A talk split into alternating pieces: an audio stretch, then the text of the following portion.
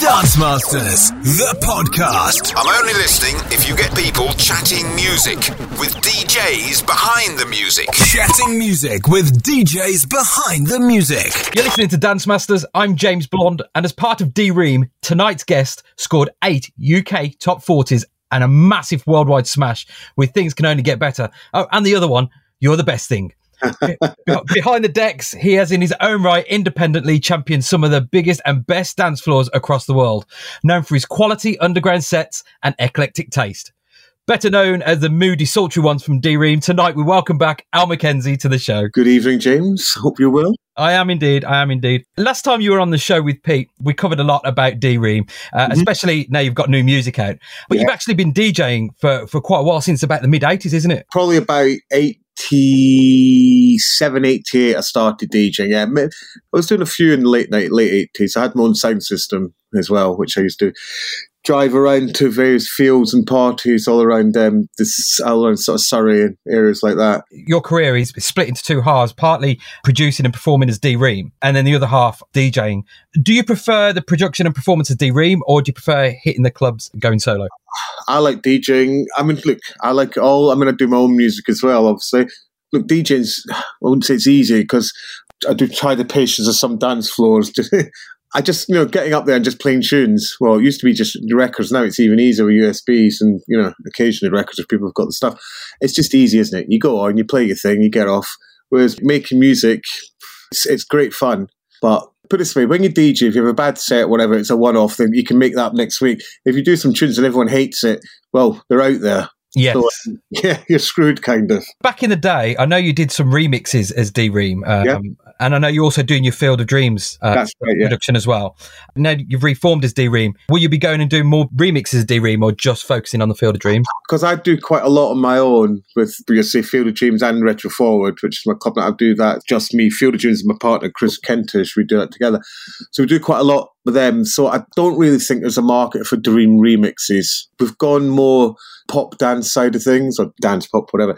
And the scene's moved on so much that I'm not sure the market's there for D or D remixes as we used to call them.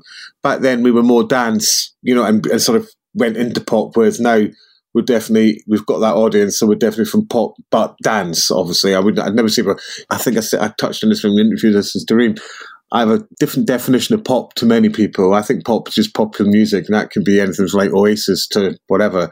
I don't really classify what some people call pop as music. Actually, I think it's just trash. It's that bubblegum pop and that novelty record kind of thing, yeah, isn't exactly. it? That's the thing, you know. And I, I, there's nothing wrong with pop music, in my opinion. You know, good quality pop music. So, so yeah, I think we're more on that side of things as opposed to dance, and dance has moved on. Although by all accounts, what I'm hearing, it's, it is, does seem to be getting back into all that old 90s sort of stuff again. Everyone seems to be tipping the hats back to it. So who knows? That's made me very, very happy, I've, I've got to say. and, and just moving on a little bit, I know over the years your diary has been incredibly busy. During the peak of the band's success, how did you manage to balance the demands of your DJ bookings oh, and I, gigs with the band? I just didn't turn up to some of the gigs for the band. right, okay. Well, the thing, it was quite strange. I left the band after the first album you know, we'd done like the top of the pops and we hadn't hit number one by then. We'd had like sort of top four, top 40 singles. And a lot of things are PAs by then were still building up and getting bigger and bigger. And so a lot of it was just PAs. And I'd, I'd do some, and if I'd gigs, like DJ gigs, I'd just do the DJ gigs. Pete, like, he got Brian involved, Brian Cox involved, doing sort of keep, you know, and he'd have people like that who'd go, he's back as singers than him. And occasionally I'd say I'd do them. But, you know, it's PAs, a lot of them. And, you know, I wasn't exactly doing anything. And I didn't sing back then like I do now which might be a good thing or a bad thing for some people. but at least I'm more comfortable now, even with the PA side of things, in the sense that I control what we're doing with my computer and everything, and I bring a bit of percussion, and I do sing. So it makes me feel a bit more like I'm doing something. Whereas back in those days, I was completely green. And, you know, I didn't really know what I was doing and I wasn't doing much. So it's better for me to go and DJ and do something I actually was quite good at. You didn't want to be the guy standing there in the background with his mic turned down, just twiddling his thumbs. And, and I was getting paid more money for DJing than for the PAs back then. Well, steer into the world of fantasy now. Instead of um, dinner party guests that you could invite, living or dead, you get to curate your own club night or your own festival stage takeover. Who would be on your ideal lineup? Well, people like Roger Sanchez and Rampling in his sort of late 80s was brilliant. I loved Roger Sanchez back in the early 90s. Andrew Weatherall would always be there. yeah, those three sort of jump out at me. Masters at Work, again, back in the day. I think that would probably fill the lineup because I know that both Roger and uh, Masters at Work do these epic long sets. Well, I, as did Andrew. So, and on a personal level, who's your favourite DJ of all time? I, I think Weatherall, Andrew Weatherall was the ultimate DJ because he, he managed to stand the test of time until he passed, obviously. He went through from the late 80s as being a top DJ on whichever scene he was on. And not many DJs manage to do that. So I think Weatherall is the ultimate DJ for me, personally. And is there anyone new coming up through the ranks that you rate? People like Simple Symmetry, Red Axes, but they've been going around for a few years now, and they're on a certain scene. I don't know a lot of the new DJs, especially in the last year and a half. I've not been anywhere, so yeah, you can throw names at me. I went. I mean, I went to um, a festival just before all this rubbish kicked off, and I have to say, I heard like Peggy Gou. I heard loads of things about, it, and I thought, she, oh, I thought she's terrible. I, I, got a bit of a shock considering she's like supposedly one of the biggest ones. And I'm just like, nah. But but then that's that's me, one man's meat and all that. Yes. So, and I, am quite choosy. I, I, do like quite sleazy, slow weird electronic acid house music. And let's be honest, everyone, slow electronic acid. I love that. That's, a lot of people don't, really play that stuff. So people like Gilles Peterson, I really like people like him. So we had Danny Rampling on the show not so long ago, and we were talking about Gilles Peterson, and, and his show is just smashing it at the moment. He really, I, really is. Yeah, I love all that sort of world music. Let's say. Well, with the world opening back up again, are there any gigs that you're most looking forward to? Because I've had a few gigs on hold of my own parties. So I've got one an ALFOS night, which should have been Andrew Weatherall, but it's just Sean now. And that's um, the end of August. I'm oh, fingers crossed it's going to happen. I've got another one, Simple Symmetry, but we haven't set a new date for that. Playing a few festivals, but I'm still quite reticent about it all. I have to say, I'm, I'm fingers are crossed that these things are going to happen, but I haven't been taking any new gigs because I, I, haven't thought they're going to happen. So more for me, maybe, but yeah. we'll just see what happens. I mean, and I've got, got, a few band gigs, so I'm thinking they'll tide me over until next year, and we can um, we can start doing things properly again. I'm James Blonde. You're listening to Dance Masters. Tonight we're here with Al Mackenzie. Before he goes into the mix, it's time to find out what's in his box. So, Al, is there a signature record or a go-to tune that defines your sound? I'd said earlier on, I, I, do like my sort of, sort of slow, sleazy acid, but and that tends to be sort of warm up type things as well with with that tempo. And, and I tend to play quite upfront new stuff as opposed to sort of um, playing old things. So, oh dear, you caught me there. Good. I go through little stages where I, you know sometimes I get a bit more jazzy, but if I'm playing and I do tend to play earlier, I do tend to play quite. Oh god, I, I can hit under 100 BPM, but it's, I know it sounds really slow, but it builds a mood and, and it isn't um, it's not really boring. I don't think it's really boring. I have to say what would be considered a warm-up set where you get to be a bit more eclectic and where you get to play a little bit more down tempo and trial new tunes there's something quite titillating about that. Oh will absolutely. I, I, I love it. There's something nice as well building the dance floor up for other people. You know, and I slowly build the tempo up. But I must admit, whereas like years ago, back in the nineties, where well, we used to you know regularly hit sort of like one five to one thirty. I think I might have a heart attack if I got anything over about 120 now.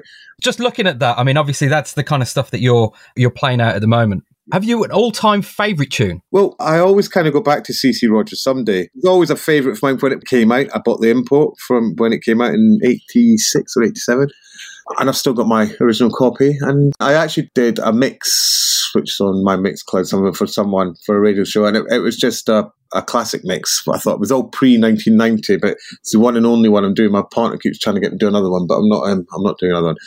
I finished with that again, and it just made all, made sense to me. It's still such a brilliant record, and even the sentiment of the record still stands now. It hasn't really lost any sort of um, sort of meaning, pertinence. You know, it, was a, it had good pedigree, that record. Looking back to the earliest record, a, a very young Al uh, going out with his pocket money, what was the first piece of vinyl you bought? I bought was Specials Gangsters in 1979, I believe. The first record I owned was bought for me by mum and dad, and it was High on a Hill Lived a Lonely Goat Herd by Julie Andrews. Really? From um, whatever film it's from. was it, it Sound of Music? Sound, I've never actually seen the film, but Mum went and bought. That's the first seven inch I ever owned. I had that, and these are a few of my favourite things on the B side. I distinctly remember it. I used to love it when I was when I was about six years old. Did you used to sing along? I love. I, I, I could. High on a hill of the lonely goat. I've never seen the film. well, that brings me on to my next question. Do you have a secret guilty pleasure track? I don't believe in um, guilty pleasures. I think you know if you like something, you like something. So that's yeah. For example, I've got. I love George Michael. Always loved George Michael. People used to take the Mickey, but me and my love of George Michael really, it wouldn't. Nothing would be what you call a secret guilty pleasure. You know, I like things like Haircut 100. So if anything, say something like Love Plus One by Haircut 100. I, lo- I love that record, and you know, a proper band. It's not. So I've got nothing to be guilty of. I'm just looking at some CDs here and that are next to me on my computer, and I'm just trying to see if there's anything that jumps out and says, "Oh, you, you, you should be guilty of this." But, uh, not really. No. Yeah. I just think if you like something, you like it. So Haircut 100 and George Michael, you don't have to sell either of those to me. That's, yeah, that's exactly. See, there we go. Brilliant. So- um, do you have uh, one treasured piece of vinyl that you will take to the grave? Oh, my hero's Prince. So, oh God, and I've got so I've got so much rare, rare stuff by him. Um, I probably would say it would be my picture disc of Girls and Boys, which is quite a rarity, and I love it. I mean, if you if you talk about albums, my Marvin Gaye, What's Going On, original copy, Ooh. that's probably because that's got to be one of the greatest albums ever made. So possibly something like that. Okay, we'll take that definitely. And are there any new tunes in your box we should be watching out for? Oh God, there's loads of new tunes in my box you'd watch out, watching out for. Um, most of them have totally unpronounceable names, unfortunately. But I, I think it's why some people listen to the record radio show just so they can hear me struggle with all the titles of tunes. But, I, oh, have, I have exactly the same oh, problem. it's horrendous, isn't it? Yes. You'll usually find I either A, won't back announce it, or B, say, check out the playlist online because that way I haven't Well, got to deal with it. I've made it a bit of a sort of it's almost a bit of a joke on the show now, where I I start and then you hear all the grumbles afterwards. Then I sort of like tell myself off and say I've got to learn German or Serbian or something. But there's a new Michael, Mi- no Michael Mars super picture. Yeah. There's a new remix he has done, and uh, this could be one of these unpronounceables. I'm just looking it up. So it's where is it? Can't, I can't remember how you spell his name. Oh well, there you go. This this is like, but this is actually like my radio show, mumbling away I'm mumbling away to myself about stuff. Then just uh, yeah, I'm I'm absolutely hopeless with names of things. well, we're here to educate as well as entertain. Al, as always, it's been an absolute pleasure. So, if you've liked what you've heard and you fancy adding some tunes into the mix, check out the full two hour show with an exclusive mix from tonight's guest at unionjackdance.co.uk. Thanks for listening. Join us back here next Friday on Dance Masters and don't forget to hit the link to subscribe. Dance Masters, the podcast. I'm only listening if you get people chatting music with DJs behind the music. Chatting music with DJs behind the music.